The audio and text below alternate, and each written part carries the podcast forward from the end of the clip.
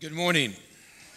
It's certainly good to see more and more of you coming back uh, to worship with us, both in the auditorium and here in the sanctuary. Continue to invite those who are watching online to continue to join, and when you're ready, to come on back, and we have some seats available. We're continuing to uh, this ser- sermon series called Mark My Words, words that Jesus spoke that have kind of move throughout society and words that we use, phrases we use. And today we're covering the subject blind leading the blind. Now, two weeks ago, Trevor and I preached uh, on the sermon topic Wolves in Sheep's Clothing. I preached in the auditorium, and I shared with them that morning, and since then, that probably in my looking back on my ministry, preaching ministry, that that was one of the more timely messages that I've ever felt led to give. In talking about wolves that are dangerous, wolves that are deceptive, wolves that are about destruction, and they're very deliberate, and how to identify wolves in sheep's clothing within the church, within the body of Christ. As I think about this message, the blind leading the blind, and how those two uh, themes and topics intersect, the wolves in sheep's clothing, I believe, or the wolves are, are very malicious. They have uh, ulterior motives. And I would say that the blind leading the blind oftentimes are misguided leaders. I think that in this morning in this room, there are very few, if any, wolves in sheep's clothing. But all of us have the capacity and the potential to be, have blind spots to be blind, the blind leading the blind. As I think about this Memorial Day, I want to just pause and say that all the wars that have been fought have been fought because of the blind leading the blind, or because of wolves in sheep's clothing that have made decisions that have led to conflict. And again, we want to thank the men and women uh, who have served faithfully defending truth, defending freedom against blind leaders who will lead folks into a pit. So let's just have a moment of silence again for those men and women who have fought the good fight.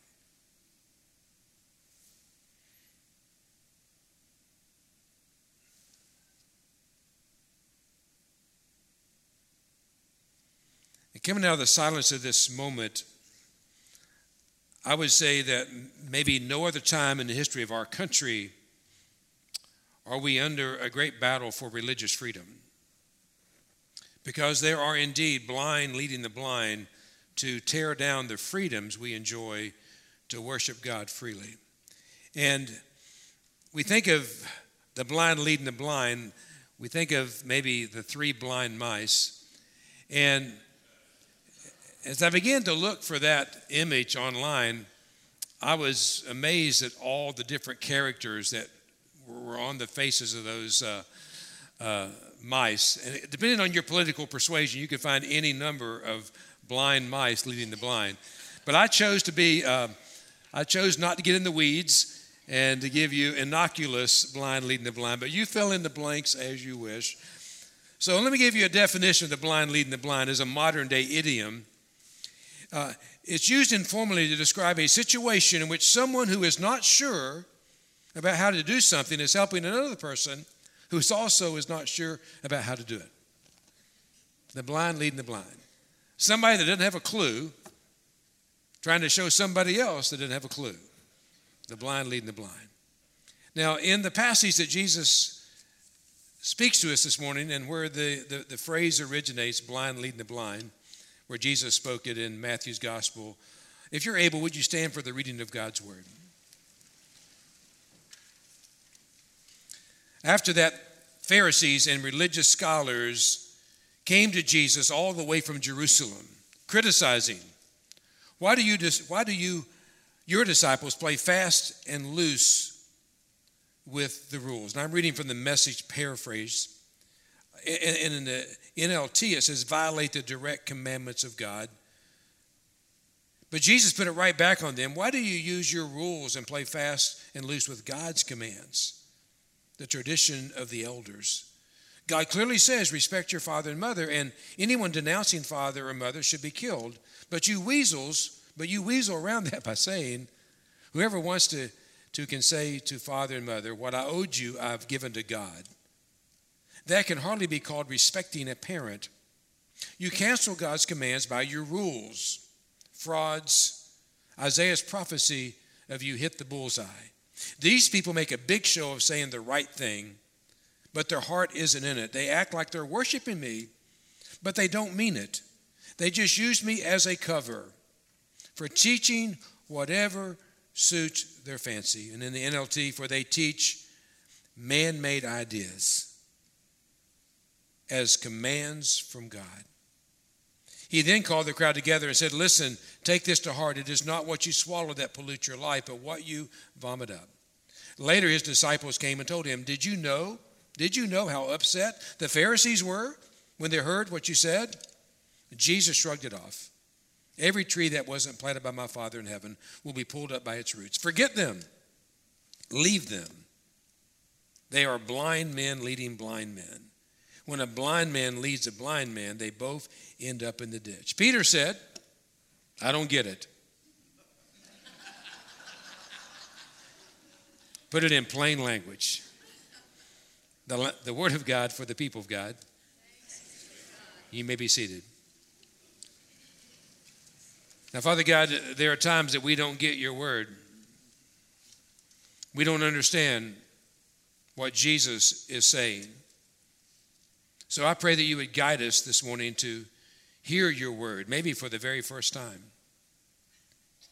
to receive it into our hearts and allow your Holy Spirit to shape our thinking to see clearly so that we would not be blinded. We would not be leaders that are blind leading the blind. And we would not be blind following leaders that are blind. So guide us now. In Jesus' name I pray. Amen. Now, what a challenge that Peter has issued to Jesus. I don't get it. Can you put it in plain language? There's no doubt this is a difficult passage. I was still trying to put it together this morning as far as how all this flows in regards to the Old Testament. And it's a difficult passage to, to know what is going on here from the Old Testament plus the traditions and teachings of, of, of the Pharisees. Blindness can be a scary thing. Years ago, about, several, about four years ago, I was out in Wyoming on a mule deer hunt. And my friend Brian Palmera was leading us on horseback uh, down the side of a mountain uh, into along the Shoshone River to where we were going to uh, reach our, our camp, etc. And as we're coming down the mountain, it got dark, and, uh, and, and his, Brian's horse name was Chance. It's an important name. And, uh, and so it's Brian and his pack mule and me and we're riding out in the dark. And all of a sudden, um, or suddenly, it, it, it, it, we, we were off the trail, and I was running, I was dodging branches and stuff like that. And Brian got stopped and says, "My my horse got off the trail." Okay, so Brian, knowing the trail, got his horse back on the trail, and we go winding on down the trail. But it wasn't long till we were again running into branches, etc. And Brian said, kind of alarming to me, my horse has night blindness. Chance had night blindness, right? So what do we do now, right? We, we our, our, lead horse can't see the trail. Well, Brian, being the, the guy that he is, reached into his backpack, had a heavy uh, headlamp, and he turned it on red, and with just enough light for Chance to be able to see the trail. And we had a three more three three hour ride back to where we're going in the dark. It was a scary time. Brian shared with me that the first time that happened to him, he was riding his horse down the side of a mountain like a, a switchback, and, and the horse got night blindness. He says, It was the most terrified I've ever been in my life. You see, whenever we are following someone who is blind, they can lead us off a cliff. They can lead us not just off a ditch, into a ditch, but into a pit. That's actually the, the original meaning here is pit, a cistern, a deep well. The, these men who are bringing these accusations against Jesus and his disciples are from Jerusalem. That means they're the experts, they're the best trained teachers in the land. And they, they come to challenge Jesus concerning the tradition of the elders, which are the oral law that has not yet been written down. It's been passed down word by word as tradition. And it won't be written down for another two centuries. These are extra biblical teachings. So, a quick review to help you understand what I was trying to understand even earlier this morning. We start in the Old Testament with the Ten Commandments. And then throughout the first five books of the Old Testament, we call that the Pentateuch, there are about 613 laws that build a fence around the Ten Commandments. 613 laws in, in Leviticus, Deuteronomy, etc., those first five books, so that the people of God would not break the Ten Commandments. And I believe all those Levitical laws and all the laws of the Old Testament are pointing us toward the Messiah. They're pointing us toward God's answer in Jesus Christ. But in addition to that, there are oral laws of the elders, customs, opinions, and teachings of Jewish leaders. Again, good intentions. They wanted to keep the Ten Commandments. And we know that not all the Pharisees were bad people. You got Joseph of Arimathea who gave his tomb up for Jesus to be buried there. You got Nicodemus who came and saw the light. But it was this mentality that if one rule is good, two rules would be even better. You know, don't you do that sometimes whenever the Tylenol bottle says that you should take two. Well, four would be even better, right? And so we start doing things that maybe aren't the smartest things because two's good, four's better. And like, for example, in the washing of hands that Jesus is talking about here, uh, the original law was you poured water and you let it run off your fingertips and you dipped your hand, but that wasn't quite good enough. Let's turn our hands this way and pour water sort it'll run down this way. You know, it got to be added more rules upon rules as time went on, new laws for new situations. And the accountability that we they had to God was replaced with accountability to people, to Pharisees who were watching everything they did. Nitpicking legalism became more important than people.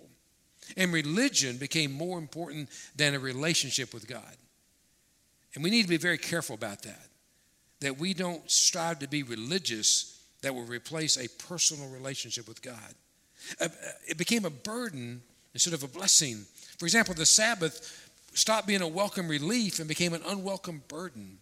And all these traditions, and, and, and as they begin to add to these, some say up to 6,000 of them, they begin to drive people away from God. And Jesus rejected those oral traditions. Now, what he's uh, really talking to about the Pharisees and calling them out on is, is how they twisted the truth about honoring mother and father. And, and, and they said that they, they, they invoked a tradition called Corban, K O R B A N.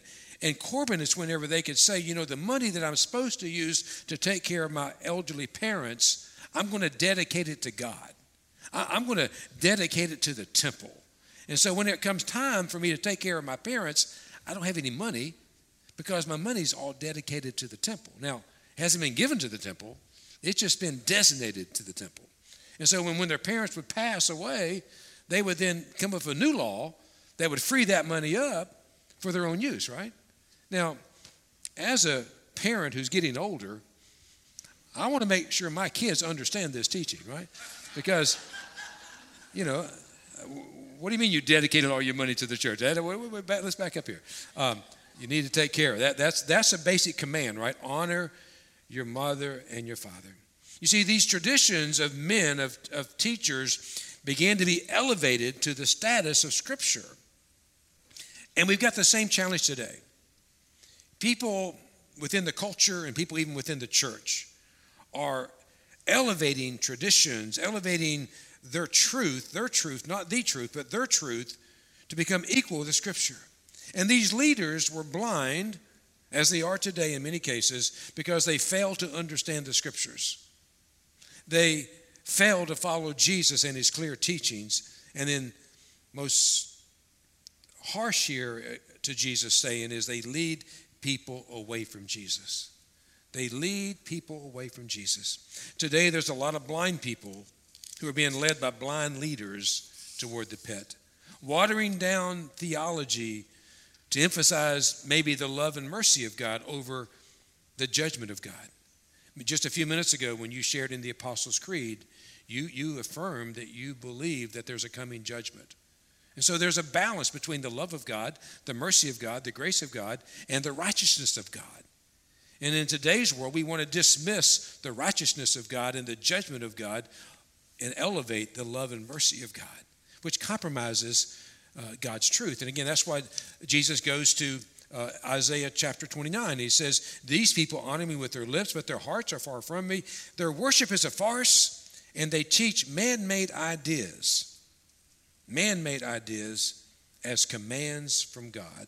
Whereas the message says, They used me as cover for teaching whatever suits their fancy.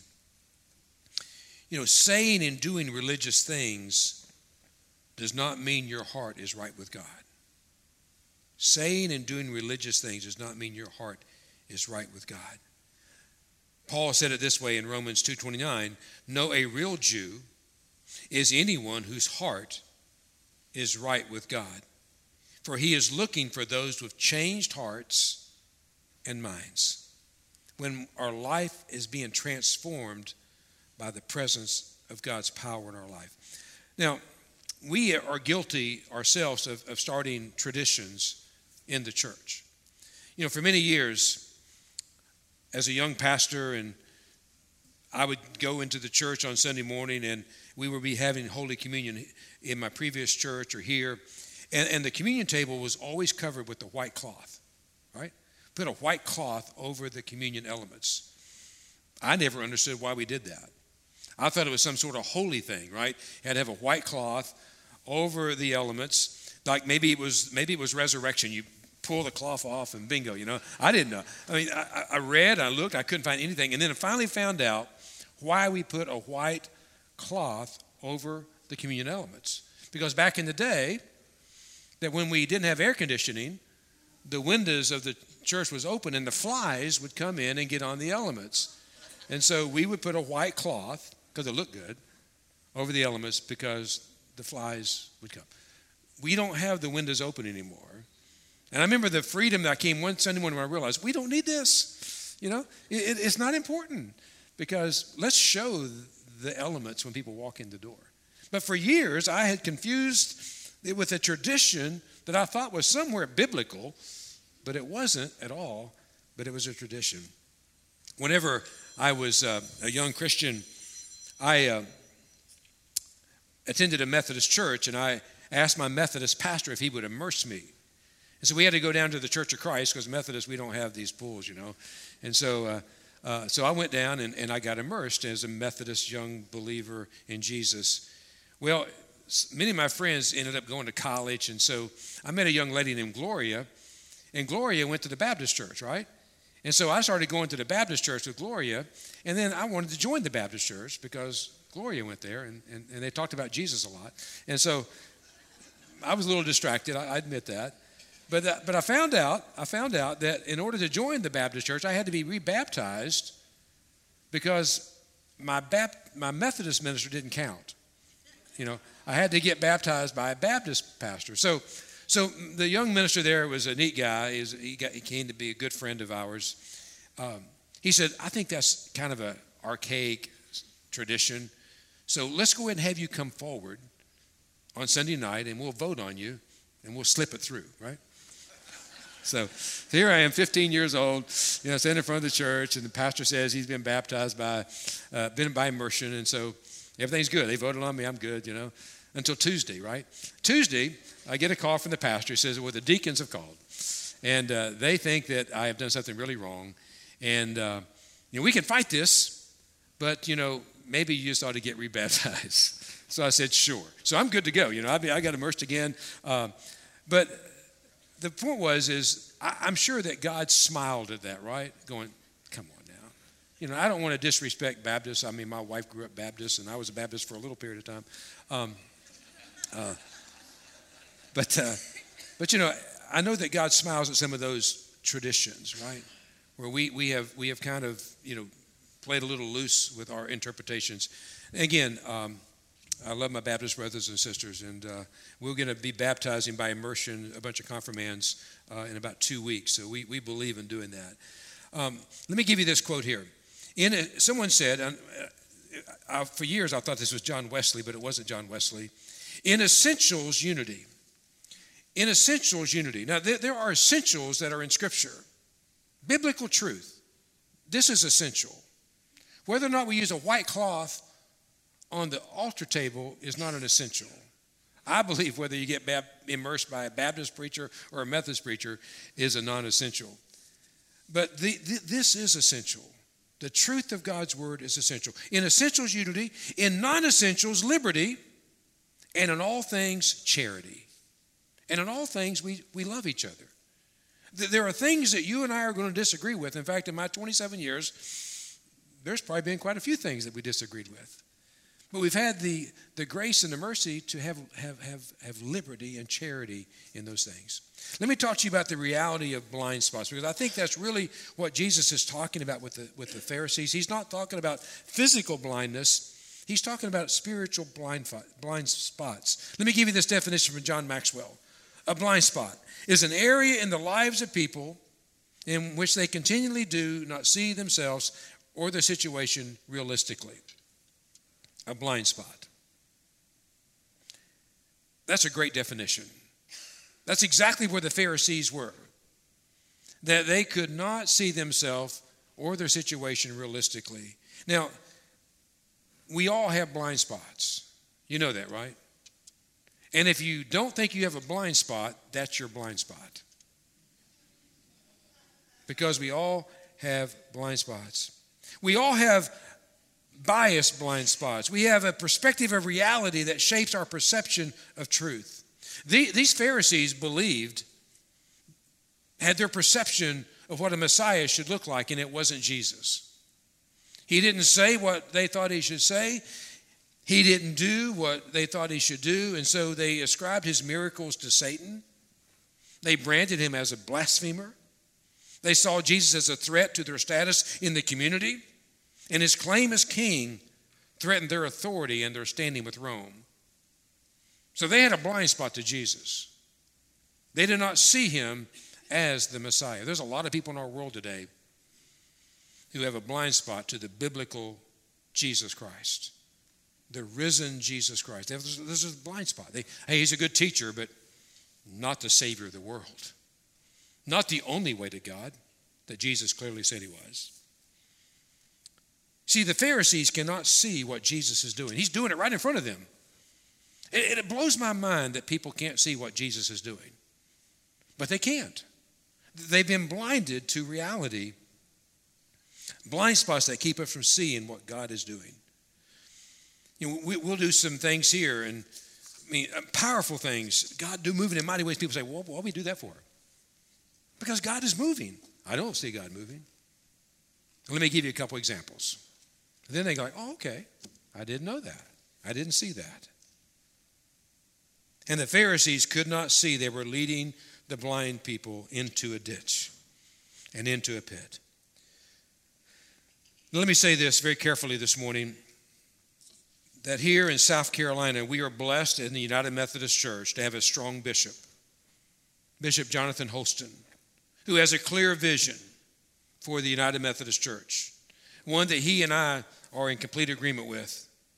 But I'm amazed at how many of our bishops and leaders in the United Methodist Church cannot see the harm they're doing to the denomination. It simply amazes me. And one of the things that Bishop Holston and I agree on completely is what is going on is spiritual warfare. That people's eyes are blinded to the truth and to the reality of the situation. I love what Helen Keller said the only thing worse than being blind is having sight but no vision. To be able to see with your eyes, but not with your soul. To be able to see what God is doing. Let me give you the reasons that's happening for religious blind spots, both for the Pharisees and leaders within the, the church today, Big C church all over the world. The first is error. I love this quote from Charles Spurgeon that he gave in the late 1800s, speaks truth to me today. Don't follow leaders who are constantly tinkering with gospel truth in effort to keep in step with the times.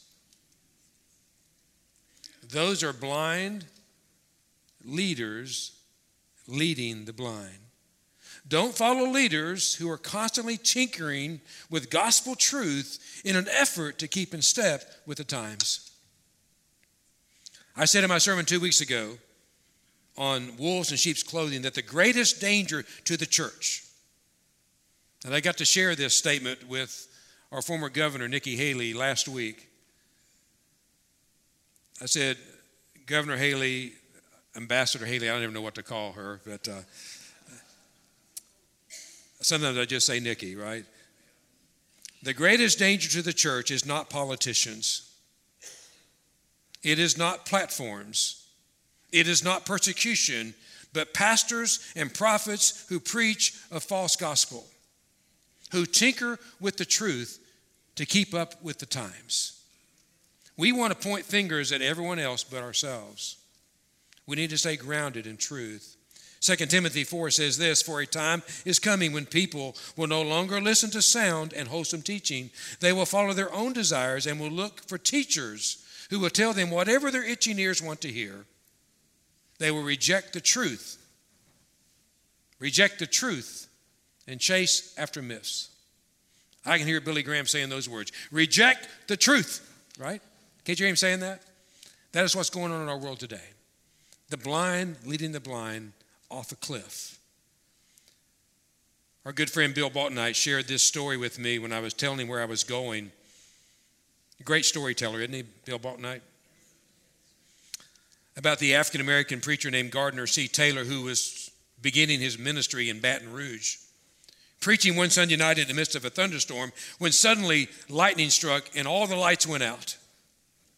Encased in darkness, the young Taylor stood motionless, didn't know what to do. Church was dark.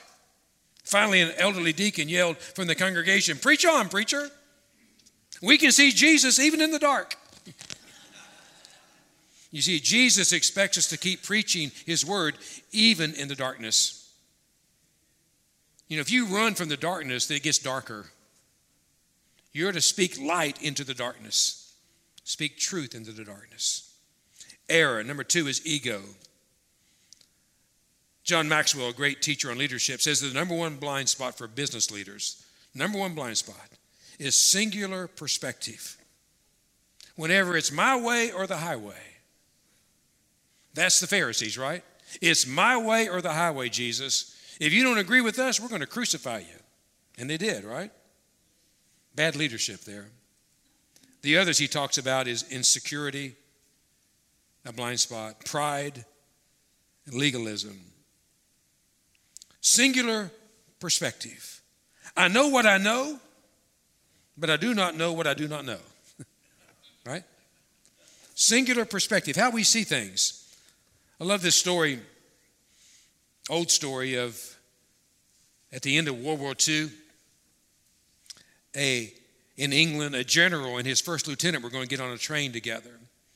They get on the train, and there are no seats left on the train except for two seats across from a beautiful young woman and her grandmother. And so the general and his first lieutenant sit down, and they have some conversation. And after a short while, the train goes through a dark tunnel 10 minutes of total darkness. And the train passengers hear two things they hear a kiss and they hear a slap? They come out of the tunnel and into the light. And the young woman is thrilled that the young soldier gave her a kiss. But she's appalled that her grandmother has slapped the soldier. The grandmother is appalled that the soldier would kiss her granddaughter, but she's thrilled that her granddaughter slapped the soldier. The general is kind of impressed that his young lieutenant would take that opportunity to kiss that beautiful young woman, but can't believe that the young woman slapped him. And the young soldier, who really knew what happened, was excited that he had kissed the young lady and had the chance to slap his general.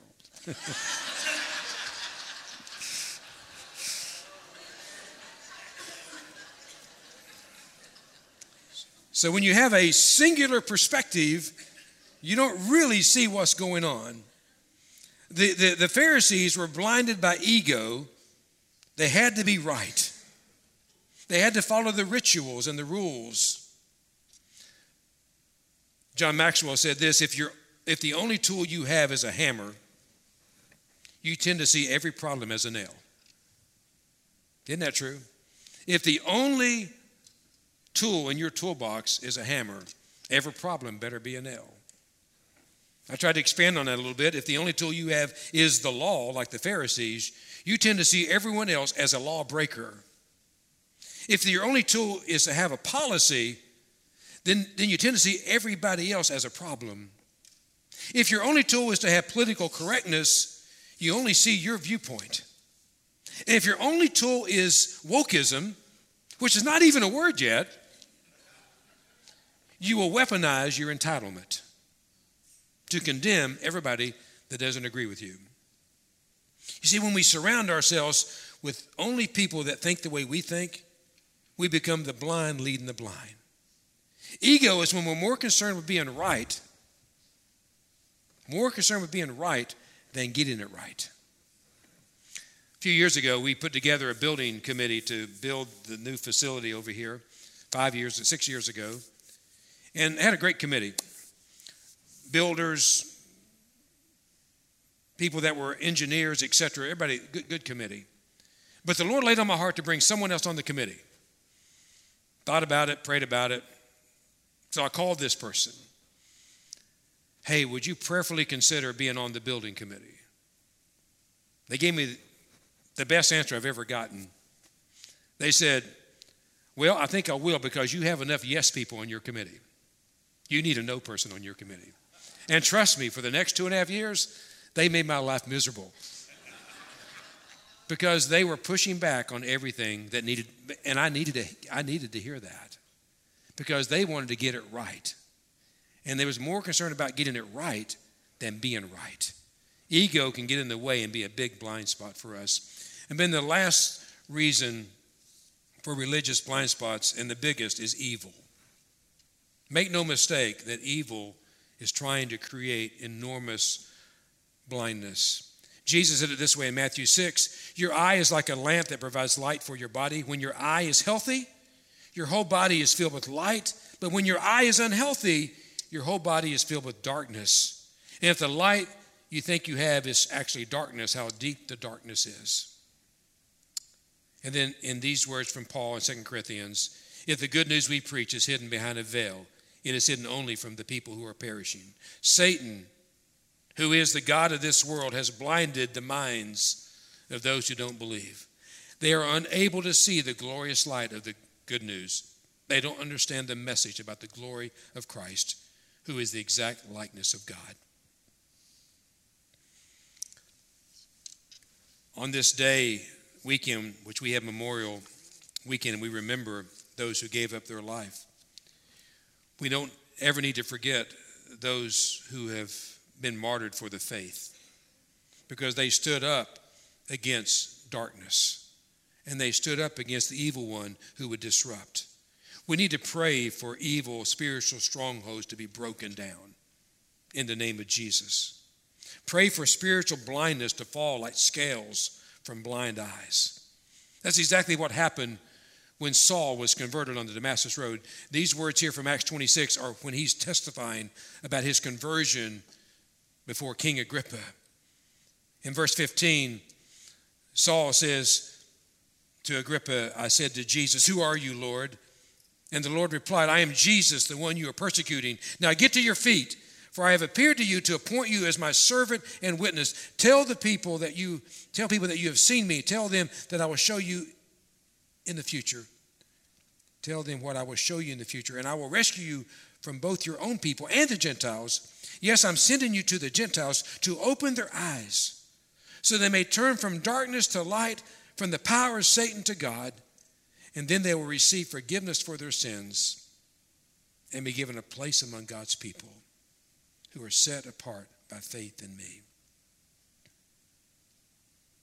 I want to be a pastor I want our staff to be a team that is God is using to open the eyes of people, to turning from darkness to the light, And how do we do that? What's the remedy?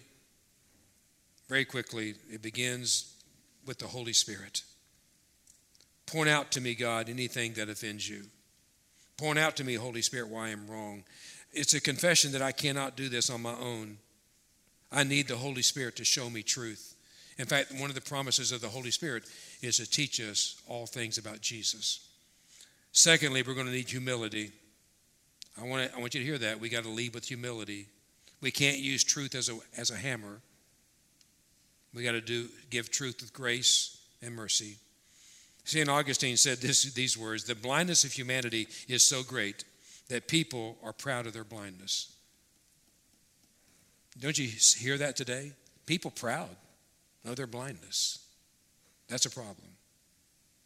If ego is the cause, we need to humble ourselves and ask, What am I missing? See, if you're going to be a great leader of people for God, you've got to be always asking, What am I missing? What am I not seeing? Help me see the way. I also, would just say to you, there, there are plenty of progressive, false teachers in a secular culture. But don't become paranoid about all the false teachers you see. Because we serve a God who is sovereign. And our God will have the last word. Keep your focus on the truth because our God is sovereign. There needs to be a hunger to keep growing and keep learning, to seek first the kingdom of God. Stay connected to the Word of God. Stay connected to the Word of God, and you will be able to discern what is, what is wrong. And then help. We need accountability. We need people to hold us accountable. I need people to hold me accountable. One of the neat things we have is our sermon prep team. We write our sermons together, we, we collaborate together, we critique each other. I've already had three critiques this morning on the sermon I gave at 9 o'clock. I don't want to have blind spots. I don't want to be a blind leader leading blind people off the cliff. You know, aren't you thankful for these new cars that have sensors that tell us about blind spots? You know, I thought I was a pretty good driver until I got one of those cars, right? You know? And, and my wife's car has that little thing. It comes in the mirror whenever there's somebody beside you that you can't see, you know? And she has that thing, if you cross the center line, it'll beep. I took it off because she kept telling me how bad I was. Not really. We try to pay attention. but but isn't it as good as those things are? Isn't it better to have somebody in the car with you? And Lynn and I, you know, you anything coming, you're clear, you're clear, you're good. You sure? I usually say, "Are you sure?" But anyway, uh, but we need accountability. We need help. Okay. I want you to hear these words in closing today. John 12, 44 through 47, the last scripture I'm going to give you. Jesus shouted to the crowds. He's shouting to you today. If you trust me, do you trust Him? If you trust me, you are trusting not only me, but also God who sent me. For when you see me, you are seeing the one who sent me. I have come as a light to shine in this dark world, so that all who put their trust in me will no longer remain in the dark. You will not find your help to navigate a dark world on, on, the news. You're not going to find your help to navigate a dark world on the internet. You're going to find the light you need in the person of Jesus Christ as revealed in Holy Scripture. We need to stay connected to the Word of God in these trying times. Back when I was finishing high school and on my way to prepare for go to college, I had a good friend named Dave Cheeks. Dave was four years older than me, and he had kind of taken me under his wing and discipled me as a young believer. We did Bible study together and prayed together went out and spoke in churches together. And Dave said, Jeff, I think God's calling us to leave Kentucky for the summer and go work in Myrtle Beach. No place to stay, no job, a car and a 10 speed bicycle. It was my bicycle. My, my friend said, You're crazy. That's the blind leading the blind. But you know, God was calling us to step out in faith, and there's such a thing as blind faith. And we stepped out in faith because we believed that God was clearly calling us to follow Him. It was an amazing summer. God provided a free place to stay in Myrtle Beach for the whole summer. He gave us an incredible job. We got to share Christ with many, many people. We went back and started a singing group that traveled for the next four years around the Southeast. But most importantly, He led me to a relationship with my wife. We met, began to date, and that's why I'm in South Carolina. You see, you, you have to sometimes step out in faith, but you always step out following the lead of Jesus Christ. And He will open the doors that need to be opened, He will turn the darkness into light. Let me pray with you. Father God, I pray that today that your light will shine in every heart in this room, everyone listening online.